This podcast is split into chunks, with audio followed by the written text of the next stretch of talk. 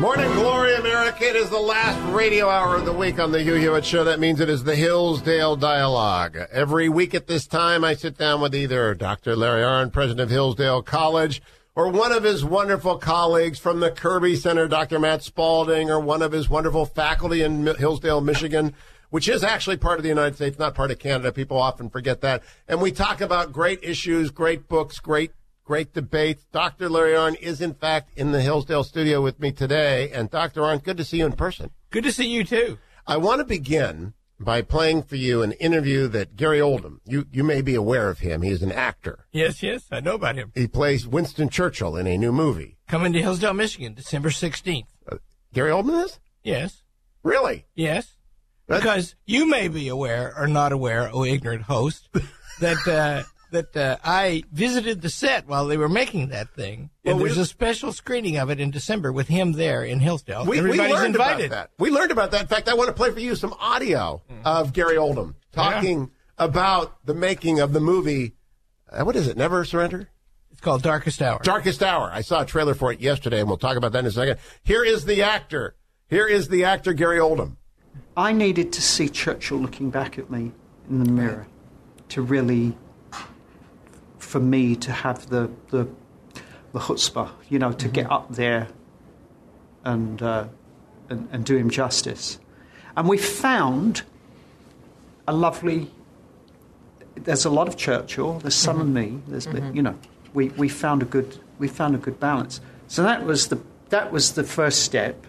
And then, of course, as you say, there's over 500 books written about this man. Um, where do you start?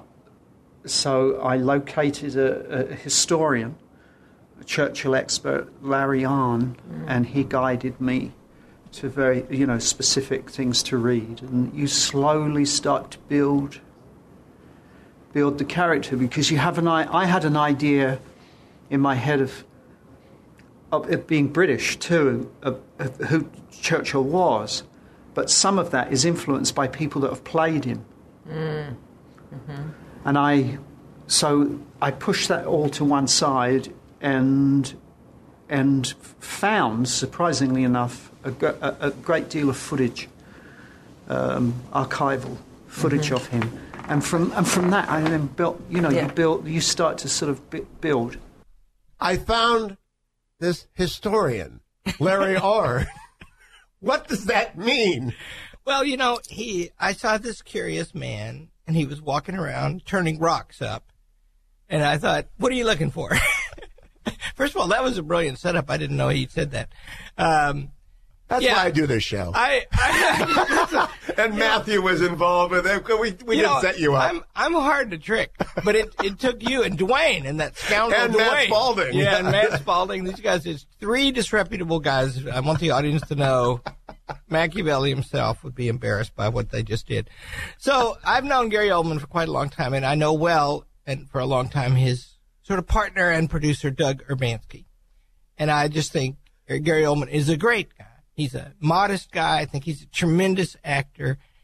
And uh, I heard about this movie, and they uh, they said if you're coming over, come watch us film it. And you know, my wife is English, so we went and we visited anyway. I think we talk about that, but. Uh, I think people will like the movie. And the first thing I noticed about it was, you know, Winston Churchill was quick and lively.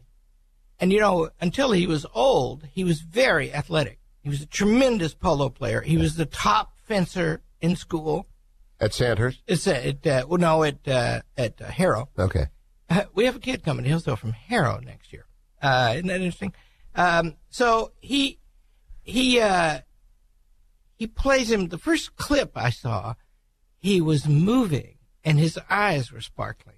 And so he wasn't this guy talking with his chin down in his chest, growling at everybody.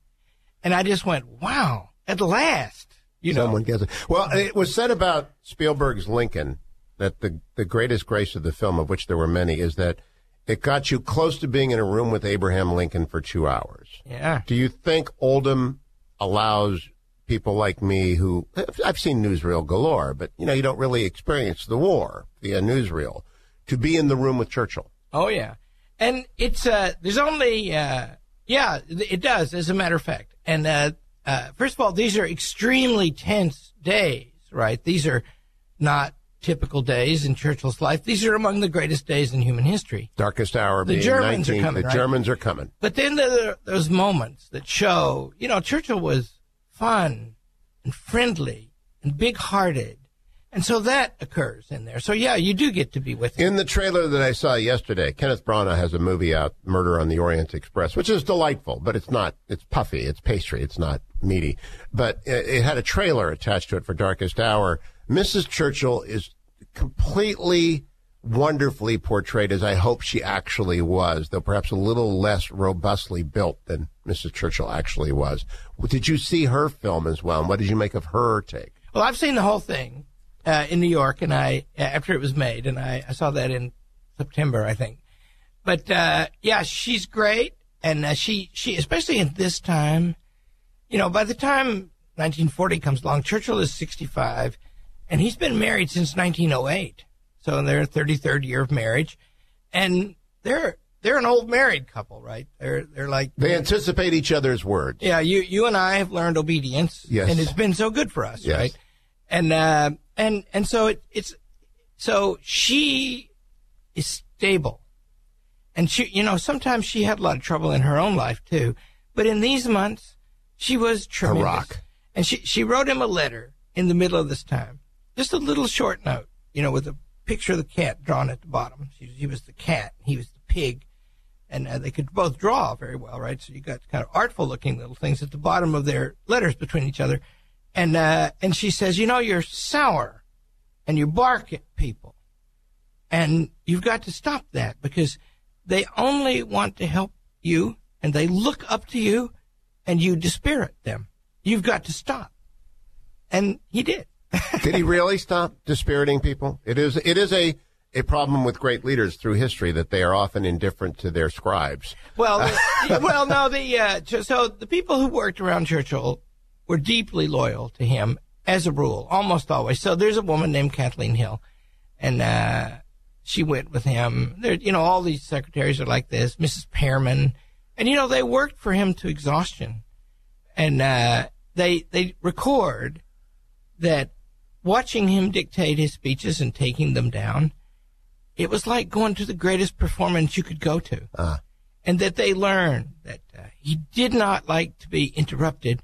You were not to make a noise, but also he liked to have you there. Uh, once uh, he barked at one of his secretaries. You know, he. I mean, just think what he did. Remember, Winston Churchill wrote fifty books, and they're good, right? And he did everything else he did too. Wrote all his own speeches. The correspondence is massive. He wrote that, right?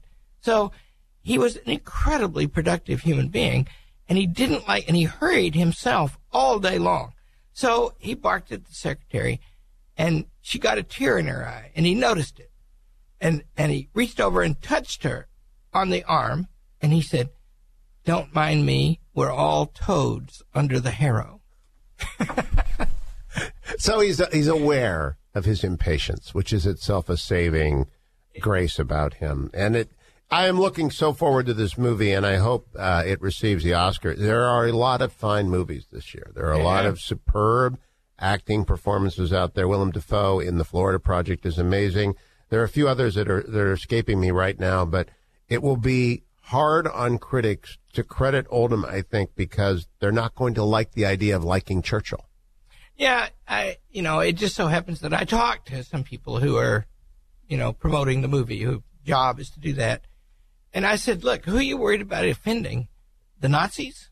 You know I, mean? I mean, the bad guys in this movie are the Nazis. Yeah, and, uh, but, but they're not going to like the idea of liking Churchill because he stands for a, a conservatism that is not on our spectrum today. It's a, it's not, it's a character conservatism. Well, I hope that there's, and see, I encourage people away from that. And the reason was, first of all, Churchill was not a naturally partisan man. Churchill was always trying to build a party of the center. Second, Church, Churchill brought the socialists into the government and, and treated them with great respect and worked with them very closely all through the war. And so in his understanding, a war against Nazism is the thing against which we can all unite.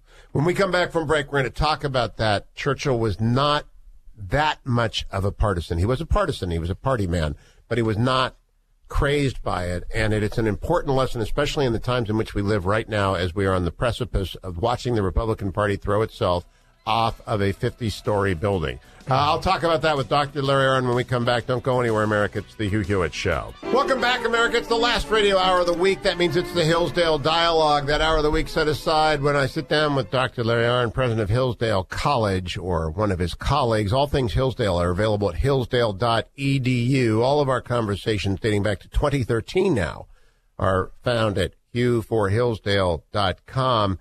Dr. Arnn, we went to break. Um, I was about to tell you about yesterday on Thursday's Hugh Hewitt show. I had Senator Pat Toomey, he's a very good man, on, and I expressed to him my growing dismay with the Senate of the United States, and that four senators, Senators Collins, McCain, Murkowski, and Rand Paul, had destroyed the promise of the Republican Party to repeal and replace Obamacare, and that on Thursday morning, Ron Johnson announced he wasn't going to vote for the tax bill, which endangers the tax bill. And I, I basically distraught that a party cannot act as a party. And what is, and that the Senate is completely, it's not McConnell. McConnell's a fine leader. It's that individuals arrive in this town and they begin to believe that they are the only people with the keys to the kingdom, that they don't in any way owe the party anything. Yeah. So, uh, first of all, Mitch McConnell is a very intelligent man, and I'll bet he's a reader of C.S. Lewis, and I bet then he knows that C.S. Lewis makes the argument that it's always hard at any given moment to tell whether or not we're in purgatory. I've never heard that. he must be thinking, you know, what's going on here? So think of the logic of the situation. Uh, the uh, Congressional Budget Office is a very bureaucratic agency, right? And it's a, it it might be made up of accountants, but they lack a sense of humor, and so they uh, so they they score these things according to rules that are simply crazy and extremely unfavorable to any conception of human freedom. Yes. Now, they score this thing to reduce the tax burden on the American people by $1.4 trillion in round numbers uh, over 10 years, which, of course, any such estimate is laughable. It is. You know, what's your budget over the next 10 years, right? Can't It's even cal- absurd. you can't even calculate your own, right? But never mind, they score it that way. And what that means, and they count nothing, nothing for the fact that that $1.4 trillion would be left in private hands where all the wealth in human history has been produced and is produced every day in America. And so, first of all, if you have even an important objection to this, if you believe in limited government, why would you not vote for this thing? And and the particular objection that's named by Senator Johnson is it treats corporations better than it treats individuals and the individual businesses, privately held businesses, personally held, I guess you'd say. And the point is, fix that next. Why not? It uh, so I don't. Uh, I am amazed and chagrined and am uh, keeping my fingers crossed. My prayer said that uh, Leader McConnell will put it back together. Let me let me pose to you, not in the context of any individual senator, but generally, what I have diagnosed the problem to be. I've been back in Washington a year now, and it is an incredible ego inflator to live here. And people talk to each other, and there are only about 500 people that they talk to. There's maybe a thousand people that they talk to, and they reinforce each other's opinions of each other, and nothing gets in. They are indifferent to the arguments from outside of the sphere of genius that is Washington D.C. And therefore they get, their egos get bigger and bigger and bigger. And I don't, I don't know the problem, the solution to this. It's, it's like an island governing the country. Yeah, think of the uh, think of the advantage you've lost, which I still retain. I'm from out of town. I'm an expert, I used to be Yeah, out of town, right, and- you know. but I still talk to out of town. but it is a it is it's not a one horse town. It's a one conversation town, and there's this, Well put. And there's a set of uh, opinions about the conversation, and they divide left and right, and and uh, innovative opinions are rare. And so, if you're from out of town and you haven't heard all the talk for a month, and you say whatever you think about it, it's bound to sound different, and people are kind of amazed. And and more often than not, they dismiss it because it's not from the hive.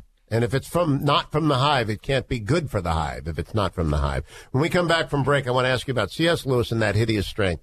Because if NICE ever existed, it's here in, in, in the city of Washington, D.C., NICE being the National Institute Continuing experiment. Continuing experiments from that hideous strength. Don't go anywhere, America. It's the Hugh Hewitt Show. Welcome back, America. It's Hugh Hewitt. Hillsdale College owns this bit of radio real estate. It is the last hour of the Hugh Hewitt Show, and my great sponsor, Hillsdale College, sends forth Dr. Larry Arnn to do battle with me each week and to slay me again. Uh, the eternal dragon that is always down at the end of the hour. And uh, we have fun, but sometimes I, I give way to my inner um, uh, distraught, actually, with the way things are in Washington, D.C., and Dr. Arnn talks me off the ledge. So we're doing that today. Um, the framers did not intend this to be easy. They intended it to be hard to pass a law. But it does make me crazy that the rules of the Senate allow for 30 hours of debate on a person for whom they will be voting anyway, that, that the opposition, the minority has been allowed to gum it up. The framers did not intend that. They intended the Senate to be a check by virtue of its six year term, not by virtue of its arcane and absurd rules. When did we lose sight of that? Yeah, well, the Senate process is, I'll tell you why it's critical right now. It's a critical, it, first of all, you're right, it was supposed to be hard, and the Senate senators were elected for a different term of years and by a different constituency than the House.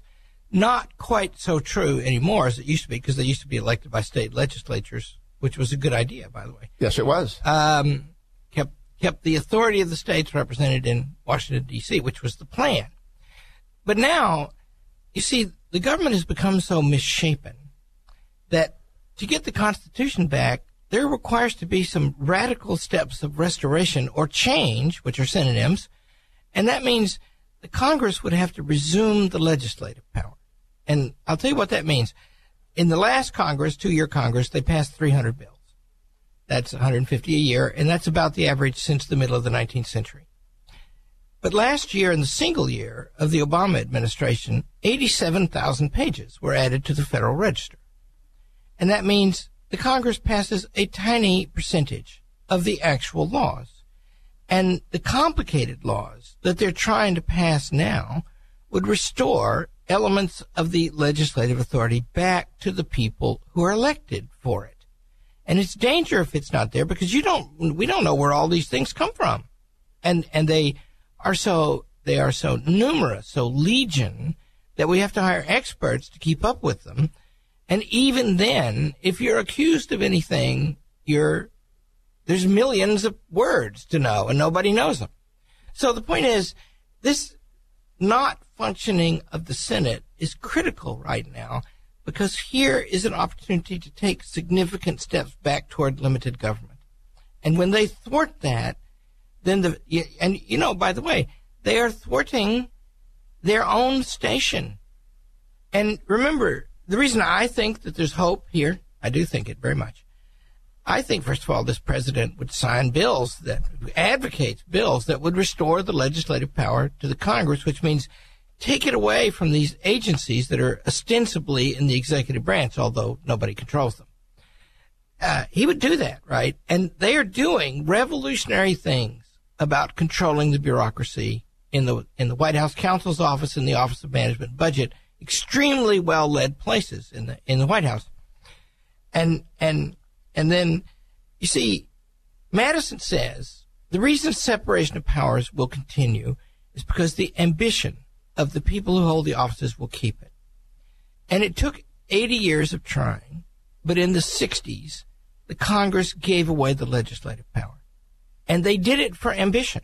They did it, they thought we can erect a vast system to control and manage and guide much more, and we can be at the heart of it.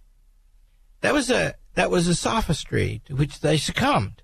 And they've been eaten alive by the Yeah, people that but- they created. But that but that makes the opportunity because they are actually openly held in contempt by the bureaucracy. yes, they are. which doesn't answer their letters, doesn't respond to their subpoenas.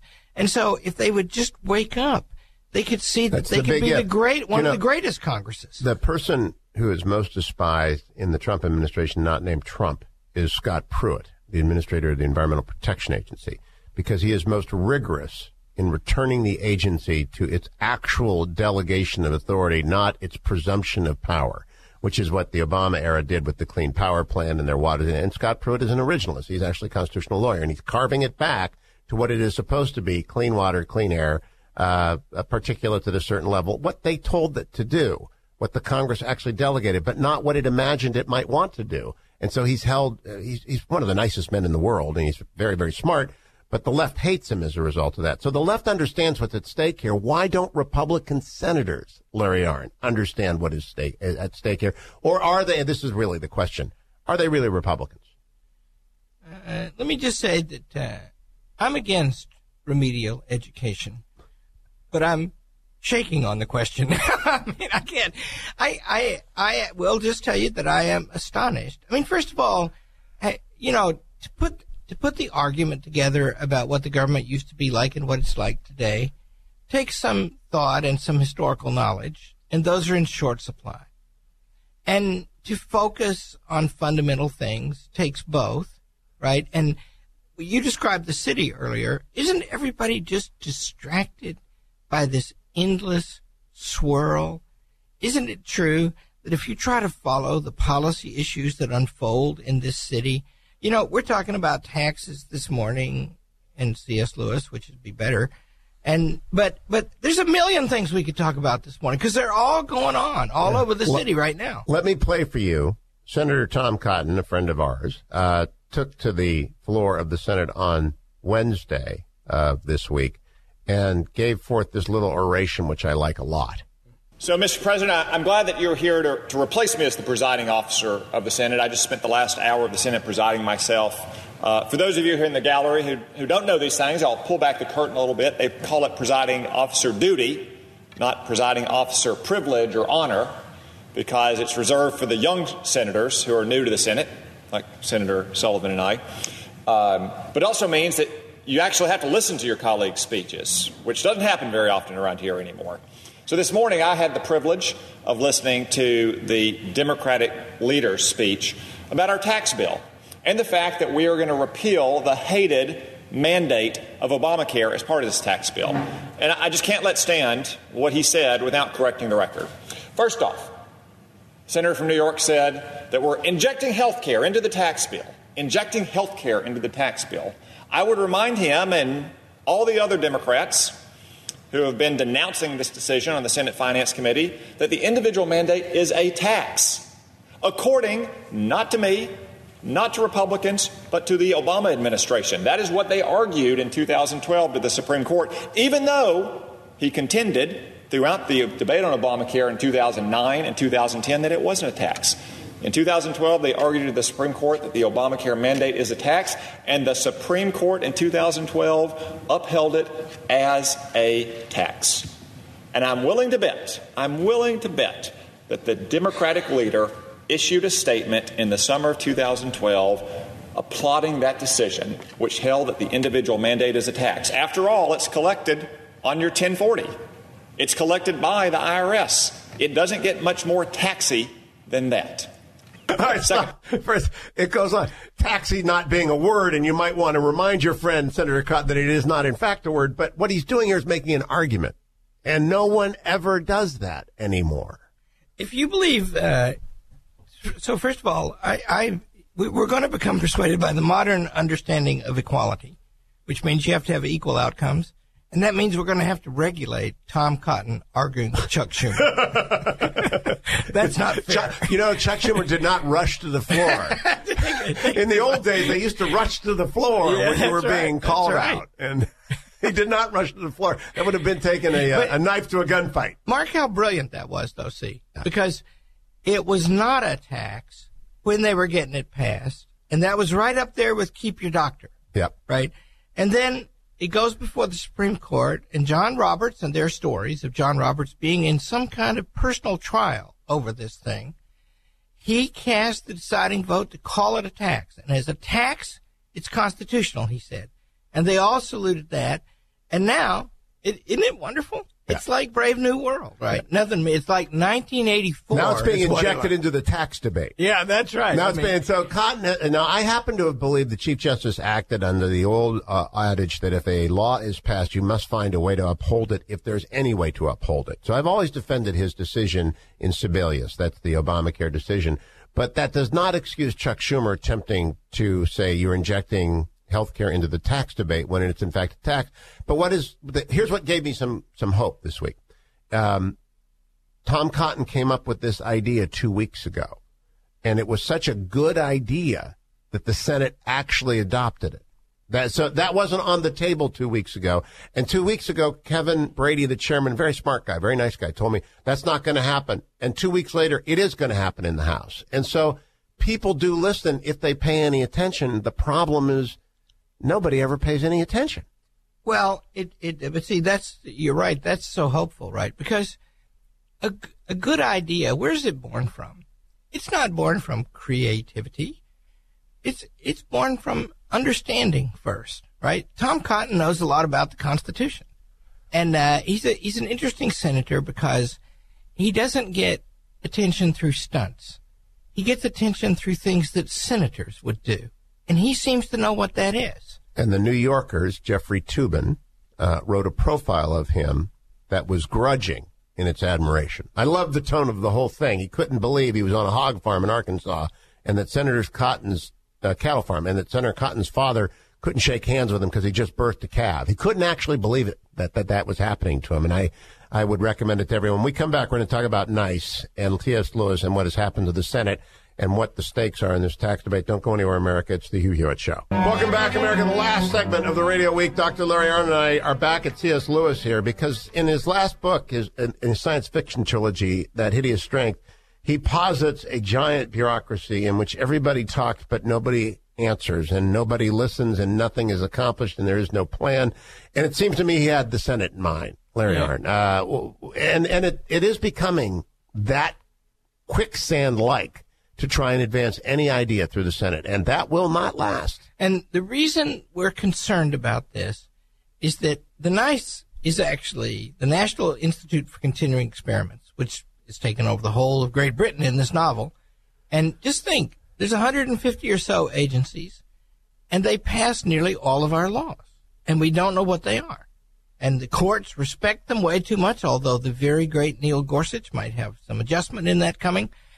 And so we would notice the, the dysfunctionality of the Senate, the dysfunction, excuse me, of the Senate, because there's something great for them to do and to do it right now.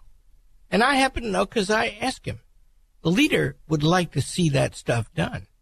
Well, they got to get these things out of the way, right? And then they could go on about the business and see, you could, if you make the regulatory agencies responsible to the representatives of the people. That makes the people more powerful. And if they can't get that through their thick skulls and vote that way, then gosh, we need to get others. Well, Patrick Leahy, uh, I hope Je- Dwayne has this tape available. Patrick Leahy, who I call Senator Mumbles uh, from Vermont, represents, I don't know, 80 people, uh, uh, took on Don Willett, the justice of the Texas Supreme Court who's been nominated to the Fifth Circuit. And here's what he said to him. You talked about respecting precedent. Every nominee before this panel, those that Senator Cornyn has voted for and those he's voted against, they said they respect a precedent. Um, but the um, Obergefell decision, you equated that constitutional right to same-sex marriage as with the constitutional right to marry bacon. You've argued the Supreme Court's Chevron decision Hey, establishing stop right there. agency deference. What he's referring to is that Don Willett is very funny. And in a tweet after the Obergefell decision, he tweeted, I'm for the right to marry bacon. And because he loves bacon. And it's a funny joke. And, and someone has handed this to Patrick Leahy, who has no more idea of what he's saying than, than Matt knows about what I'm going to say next. And he, he, Or you, for or me. And, and he comes back at it. And that's what passes for discussion in the United States Senate. And I think that's a crisis, actually. Yeah. Yeah. And the, the point about precedent is that we have two long strains of opposite precedents. in American history now. And so you're going to have to pick, right? And precedent was never anything except respect for earlier decisions that are made according to some principle. And so if they, you know, I mean, look, there was a, a long series of precedents that said, that said what? That the federal government does not have the right to forbid uh, or to fail to protect slavery in the territories not yet incorporated as states. And the Republican Party was joined was uh, born to change that practice, and they did it on the basis of the text of the Constitution of the United States. That is the ultimate precedent. And, and if we could simply come to that agreement that the Senate gets to make its own rules, and that the Senate can change its own rules, and that it ought to change its own rules quickly, because I think that's where we're going. Pat Toomey's pretty upset with this situation. The blue slip is dead as of this week. I think there are, what do you say, fundamental things are afoot? I think they're afoot in the Senate as well. Do you share that optimism that, that, and Ron Johnson may have brought it to a head. People are just, yeah. are just disgusted. It, it, uh, and you know, you know, there's a mess in Alabama. And so these are trying days, right? And they surely, and they must respond. And you've played some tapes from the leadership. They're pretty good. You know, there's some very talented people in the Senate. If people will perk up and listen, there's a way to go. If they will think, I guess I close here. Disraeli was the great proponent of party in Great Britain, and you said at the beginning of the hour, Churchill uh, was not that great of a party man, but there are times to be a party man, and sometimes he was. He was he, he like uh, like Lincoln and like all the greatest statesmen. Churchill responded to principles that are beyond party almost always through through party. party. Uh, explain that. We got a minute left. Explain that. Well, the thing is, in, in America, political parties have no constitutional standing. Uh, they're only decried during the founding, and then immediately when the government was set up, the they founders up. they set up political parties so they could coordinate action across the branches and geographically across states. That's what they're for. And so if our Republican Party, if you are listening as you drive to work today, please coordinate your actions across the branches in pursuit of the principle of tax reform and a larger principle, which is you're all going to lose your jobs in 2018 if you don't get anything done. And thus far, uh, Neil Gorsuch is on the scorecard and a dozen appellate judges, and that's about it. Mm-hmm. So, Dr. Larry, always a pleasure. I'll be on MSNBC tomorrow morning at 8 a.m. America, continuing the conversation in my missionary work there.